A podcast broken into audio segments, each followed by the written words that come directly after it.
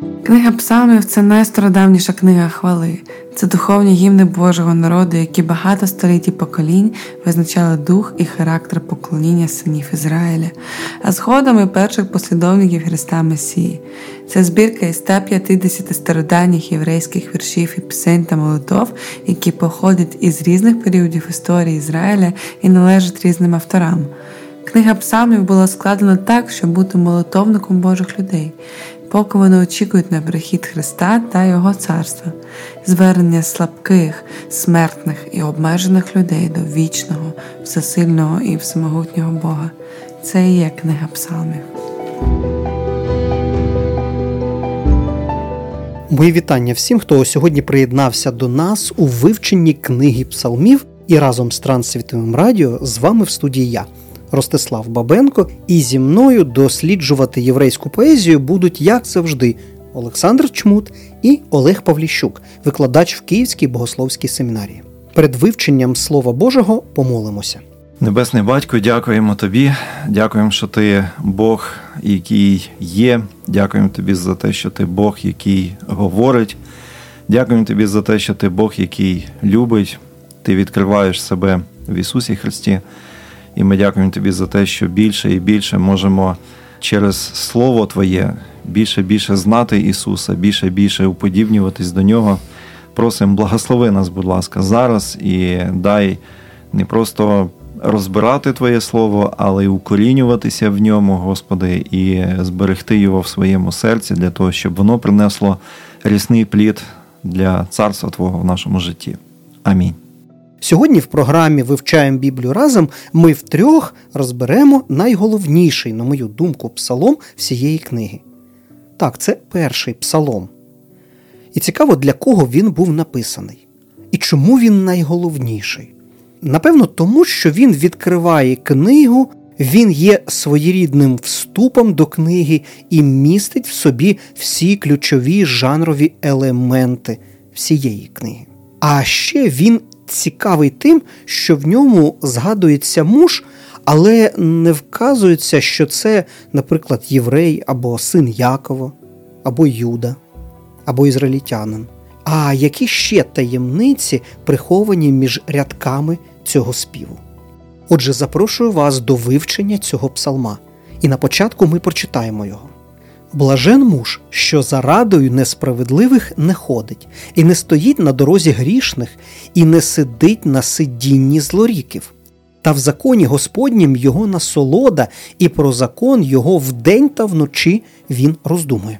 Він буде як дерево, над водним потоком посаджене, що родить свій плід своєчасно, і що листя не в'яне його, і все, що він чинить, щаститься йому.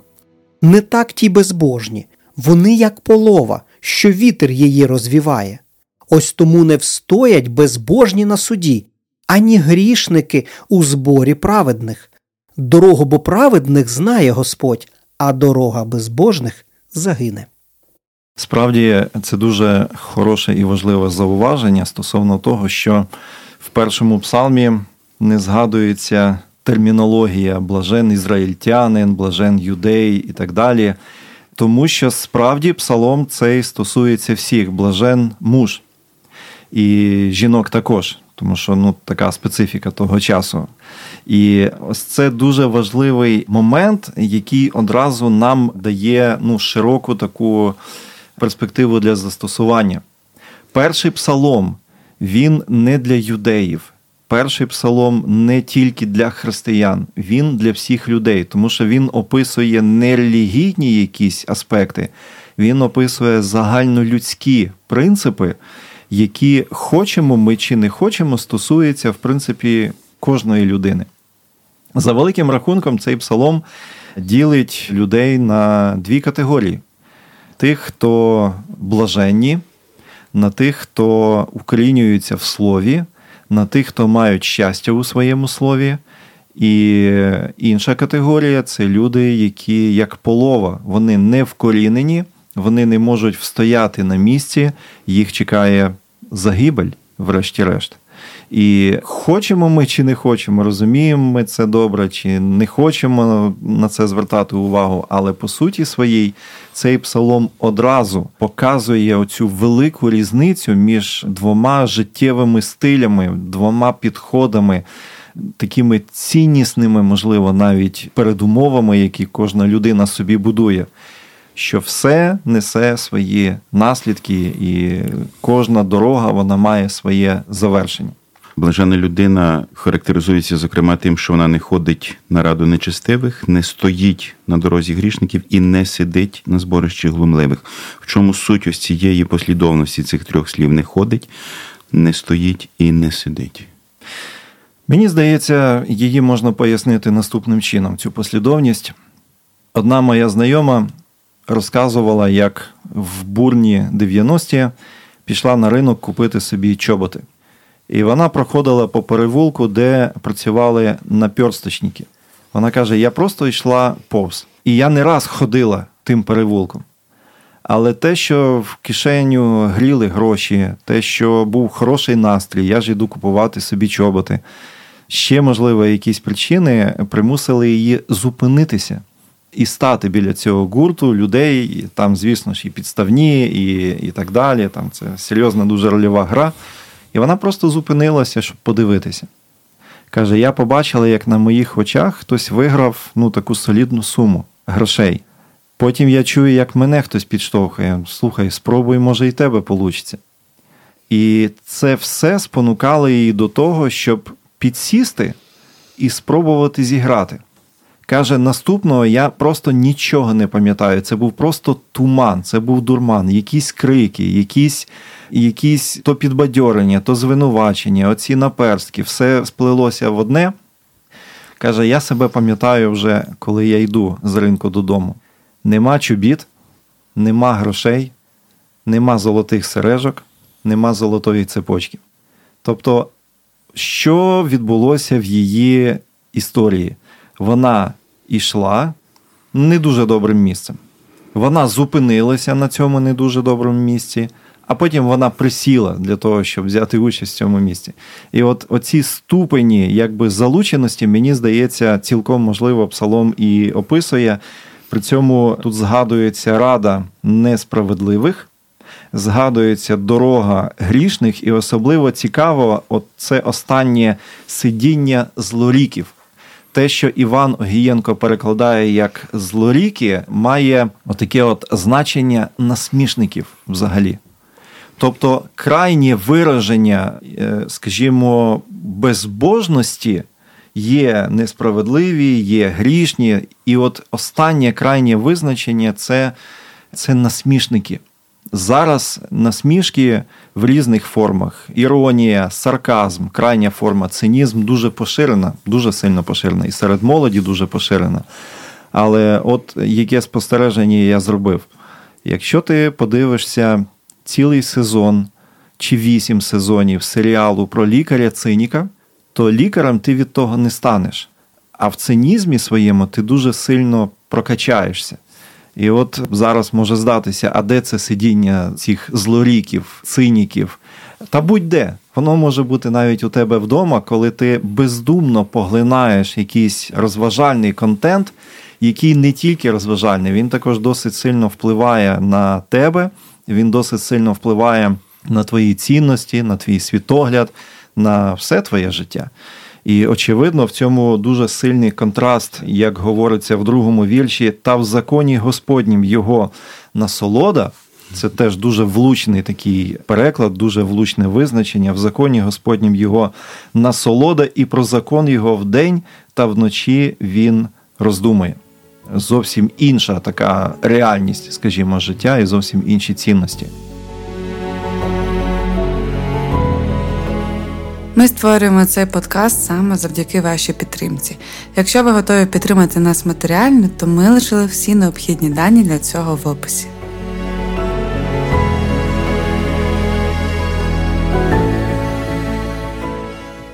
Чи можете ви сказати, що дійсно не проходите там, де небезпечно? А якщо проходите, то не зупиняйтесь і не сідаєте там, де вас чатує гріх або спокуса. Апостол Павло попереджає тому то, хто думає, ніби стоїть він, нехай стережеться, щоб не впасти. 1 Коринтянам 10 розділ. Завжди є час зупинитися і проаналізувати власне життя. Але як це зробити? Другий вірш відкриває нам секрет і радить роздумувати про закон день і ніч. Та ось наскільки це реально? Наскільки реально втілити другий вірш? Ну, якби тут було написано і закон його вдень та вночі він читає, це було би нереально. Але роздумувати це більш реально. В чому тут ідея? В тому, що наш розум ніколи не відпочиває. Ми завжди думаємо. Інше питання, про що ми думаємо, наскільки ми контролюємо хід наших думок, і наскільки ми, скажімо так, впливаємо, наскільки ми активні в нашому мисленні. Тому питання не в тому, чи можу я думати про щось вдень та вночі. Я не можу не думати. Питання в тому, що наповнює мої думки. Можливо, хтось все своє життя, весь свій час тривожиться. І цілком можливо цьому є дуже серйозні і такі великі підстави, тому що справді є повітряна тривога, є тривога за майбутнє, є тривога за дітей, є тривога за курс долара, за працевлаштування і багато інших моментів. Але очевидно, що ця тривога не приносить ніякої насолоди, не приносить ніякого задоволення. Справжня насолода в тому, що людина не просто читає Слово Боже і досліджує його, а в тому, що вона з ним погоджується, в тому, що вона приймає його як істину для себе, і для свого життя. І отут дуже цікаве, і він буде як дерево над водним потоком посаджене, що родить свій плід своєчасно, що листя не в'яне його, і все, що він чинить, щаститься йому ми бачимо тут контраст, що блажена людина одна порівнюється з деревом, а нечистиві вони порівнюються угу. з половою. Наскільки це справедливий контраст, і чому такий різкий? Цікавий дуже момент, що в третьому вірші, коли говориться про праведника, і коли він порівнюється з деревом, там дуже цікавий момент, що воно посаджене, не посіяне, а посаджене. Тобто це дерево колись росло в іншому ґрунті, воно знаходилося в іншому місці, і хтось взяв це дерево і посадив його в прекрасному місці біля потоків води. Вже в стані дерева, не в стані насінини чи жолудя там, чи чи ще чогось. да? А вже це було деревце, це було дерево, і воно було посаджене, тобто пересаджене. І от це дуже цікавий дуже момент, тому що в Колосянам в першому розділі, 13 віршем, говориться про Бога, який визволив нас із влади темряви і переставив нас до царства свого улюбленого сина. Тобто, уже в цьому ми можемо бачити втручання Бога. Це не людина, яка Ну, їй пощастило, вона народилася в християнській сім'ї. Вона з дитинства, вона ще з часу жолудя, вона вже знаходилася в приємних добрих обставинах. Ні, це дерево, яке було посаджене. Про його минуле ми багато не знаємо, але очевидно, що це не весь час воно було на цьому місці. Принаймні, псалом дає нам для цього дуже великі серйозні підстави. І от дерево це те, що бере дещо для себе воно вбирає в себе через коріння воду, воно вбирає в себе цю життєву вологу, і дерево це те, що дещо віддає. Життя дерева полягає в двох характеристиках: воно бере і воно віддає. І от наскільки важливо дереву вбирати в себе той же вуглець, воду і і все інше, і наскільки важливо дереву вивільнювати е, свою силу через плодоносіння, через постійне відновлення листя і так далі. Настільки важливо для духовно живої людини також оці дві речі: вбирати в себе щось і віддавати щось. Тобто я не знаю духовно живу і духовно здорову людину, яка би нехтувала Божим Словом, для якої Слово Боже не було би насолодою, для якої слово це просто була би така ну, повинність, яку треба виконувати чи там, ну, можливо, є пастори, які Біблію беруть, бо треба проповідь приготувати. Ну, очевидно, це ненормальна ситуація, не здорова історія. Така людина має ну, серйозні проблеми зі своїм духовним здоров'ям. Цікаво, що схожа картина змальована в 17-му розділі, наскільки я пригадую, Єремії, здається, де є дерево, і воно порівнюється з кущем, угу, який угу. на солончаках. Угу. Звісно, зараз ми живемо в дуже насичений інформаційно час. І, можливо, наші діди, які в своїй сільській бібліотеці могли мати Біблію і все, і які мали багато вільних вечорів, вони мали більше можливостей для, нам так здається, для читання Біблії, для її дослідження і так далі. Але ну, в принципі, ми говоримо зараз навіть не про час для читання. Цей псалом мало говорить про читання. Цей псалом говорить про насолоду і роздумування. Оці дві речі. Насолода від слова не тільки в тому, що ти її читаєш, в тому, що ти імплантуєш її в своє життя, що ти живеш по слову роздумувати над словом. Знову ж ми повертаємося до теми заучування на пам'ять якихось уривків з писання, які дозволяють нам протягом нашого дня життєвих справ, якихось таких повсякденної рутини, постійно, постійно, знову і знову повертатися до слова. Тим більше Ісус пообіцяв, що Дух Святий буде нагадувати Його Слово. Нагадувати. І це дуже важливий скажімо так, інструмент взаємодії для християнина, інструмент взаємодії з Духом Святим. Я чим більше вивчу, запам'ятаю Слово Божого, тим легше мені буде от за допомогою такої взаємодії чути, що Дух Святий підказує, говорить мені. І отут дуже важливий момент, що дерево це не тільки те, що ми бачимо на поверхні. Дерево це те, що простягається своїм корінням, заглиблюючись до цих джерел води. І кажуть, е, що дуже часто система коріння дерева вона може бути більшою вдвічі за стовбур і крону. Тобто, про що це нам говорить? Що це нам нагадує? Те, що, скажімо так, висота моїх досягнень залежить від глибини моїх переконань. Тобто те, що зовні видно, те, що знаходиться на поверхні, те, що люди можуть бачити і оцінювати, це не весь я. І це не вся людина, яку я можу бачити. Я повинен враховувати, що той, кого я бачу благословенним, той, кого я бачу, ну так, в хорошому розумінні слова, успішним, ця людина має глибоке укорінення в чомусь, що дає йому силу, що його підживляє, що дає йому можливість приносити оцей плід у свій час. Цікавий дуже момент, що приносить плід у свою пору. Тут згадуються сезони, і ну, немає такої е, гонки, що ти постійно маєш щось робити.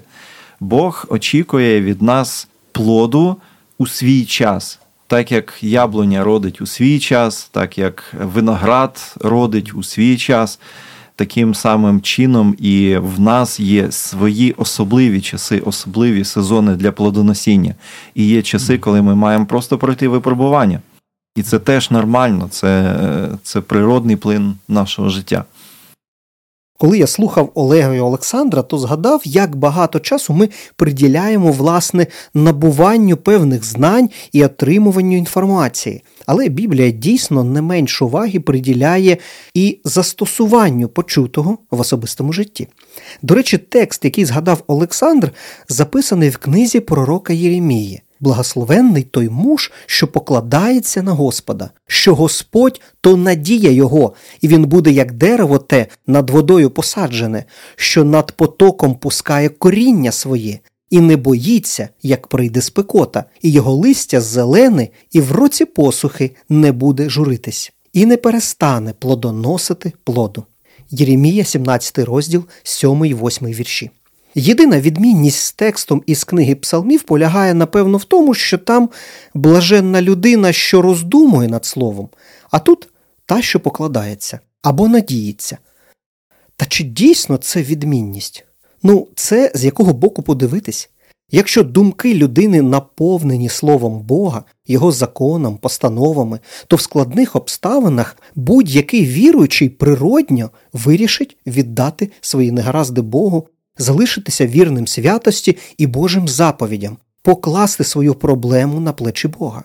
Я не кажу, що це буде легко, але її рішення буде цілком логічним. Людині непритаманне довіряти тому, кого або чого вона не знає. Та якщо я, наприклад, постійно перебуваю в слові, то, проходячи долиною темряви смертної, я спираюсь на знайомі мені Божі обітниці. Ми побачили з вами, що перший псалом більше говорить про закон, ніж про щось інше. Ми вже звикли, що псалми, як частину єврейської поезії, звинувачують, так би мовити, у емоційності і експресії. Але вже з перших рядків ми бачимо глибоке підґрунтя людським емоціям, які ми зустрічаємо в стародавніх піснях євреїв, і ці емоції ґрунтуються на законі. Звісно, тут згадується насолода, і це теж в якійсь мірі емоційна відповідь на те, що приносить справжнє задоволення. Але і перший псалом, і другий псалом вони схожі до двох таких привратників, які стоять по обидві сторони дверей, які наче простягають так свою руку і кажуть: обережно, ти заходиш в книгу псалмів, але не ти тут головний, і не твої почуття тут головні. Ось що тут найважливіше. Перший псалом каже Слово Боже, і другий псалом каже Син Божий. Це не значить, що наші емоції не важливі, це значить просто, що вони не найважливіші, не головне і в нашому житті, і у всій Біблії, і у всьому Писанні. І от дуже цікаві слова в кінці третього вірша все, що він чинить, щаститься йому. Звучить як нереальна обіцянка, яку навряд чи хтось може навіть про таке мріяти. Але тут дуже цікавий момент, і дуже важливо зрозуміти оці слова. Описується людина, яка знаходить насолоду в Божому Слові, і яка роздумує над Божим Словом, і яка укорінена Богом, і яка от плід свій приносить, і так далі. Тобто тут не описується людина, яка робить, що хоче. І це важливий дуже момент, тому що якби було сказано і все, що він хоче, робить і йому щаститься, це було би нереально. Але людина, яка живе у слові, людина, яка навчилася дисциплінувати своє життя, ця людина робить не все, що хоче.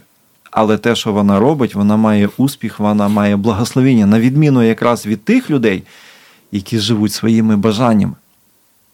Що я сьогодні хочу? Я хочу сьогодні купити роликові ковзани.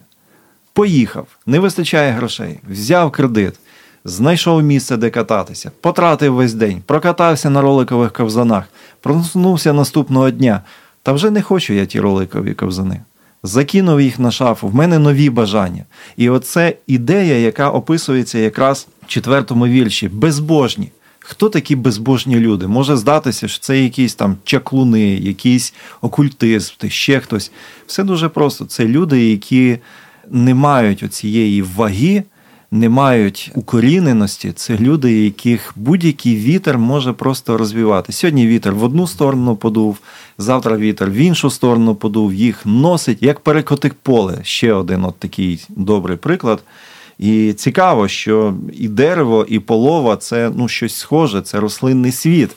Але дерево є дерево, і воно виглядає як дерево. А полова це зовнішня така луска або зовнішня оболонка зерна. Зерна вже немає, полова тільки лишилася, але вона виглядає як зернина. Але вітер подме, і виявляється, що всередині вона пуста. Всередині нічого немає. І ця полова розвивається. Саме тому ізраїльтяни використовували тік на току, коли вони очищали зерна. Вони робили відкритий майданчик, вітряний майданчик. І вони просто підкидали це все діло, і полову змітав вітер, а зерно залишалося на своєму місці. І от полова для нашої урбаністичної культури зараз це не так зрозуміло і не так очевидно. Полова це те, що не може встояти, не може ні за що зачепитися. Воно просто, от куди вітер, туди воно і дме. Чомусь мені спала на пам'ять одна з характеристик Ісуса, яку йому дав Іван Хреститель. У руці своїй має він віячку і перечистить свій тік, пшеницю свою він збере до засіків, а полову попалить у огні негасимім. Матвія, 3 розділ, 12 вірш. Так, Сьогодні, друзі, Ісус прийшов як слуга, який постраждав і викупив нас для праведного життя. Але невдовзі, дуже скоро, наступного разу Він повернеться, щоб віяти. Особисто ви, слухачі, готові до цього? Як ви оцінюєте своє життя, вчинки, що було зроблено добре, а що варто було б зробити краще? Ви задоволені тим, що залишите після себе? Складні питання, але дуже важливі. Поміркуйте над тим, на що схожі ваші справи на пшеницю чи на полову, що залишить Господь, а що розвіє і спалить. Отже, наш час вийшов. Ми вдячні, що ви півгодини вивчення Слова Божого були з нами і досліджували книгу псалмів. Зустрінемося наступного разу саме тут і саме в цей час. І з вами був я, Ростислав Бабенко, Олександр Чмут. Ну і звичайно, Олег Павліщук. Ми будемо вам дуже вдячні, якщо ви станете нашою підтримкою. Якщо вам сподобався цей подкаст, поділіться інформацією про нього у своїх соцмережах, а також залиште побажання і відгуки у спеціальній формі в описі або ж на платформі, де ви слухаєте цей епізод.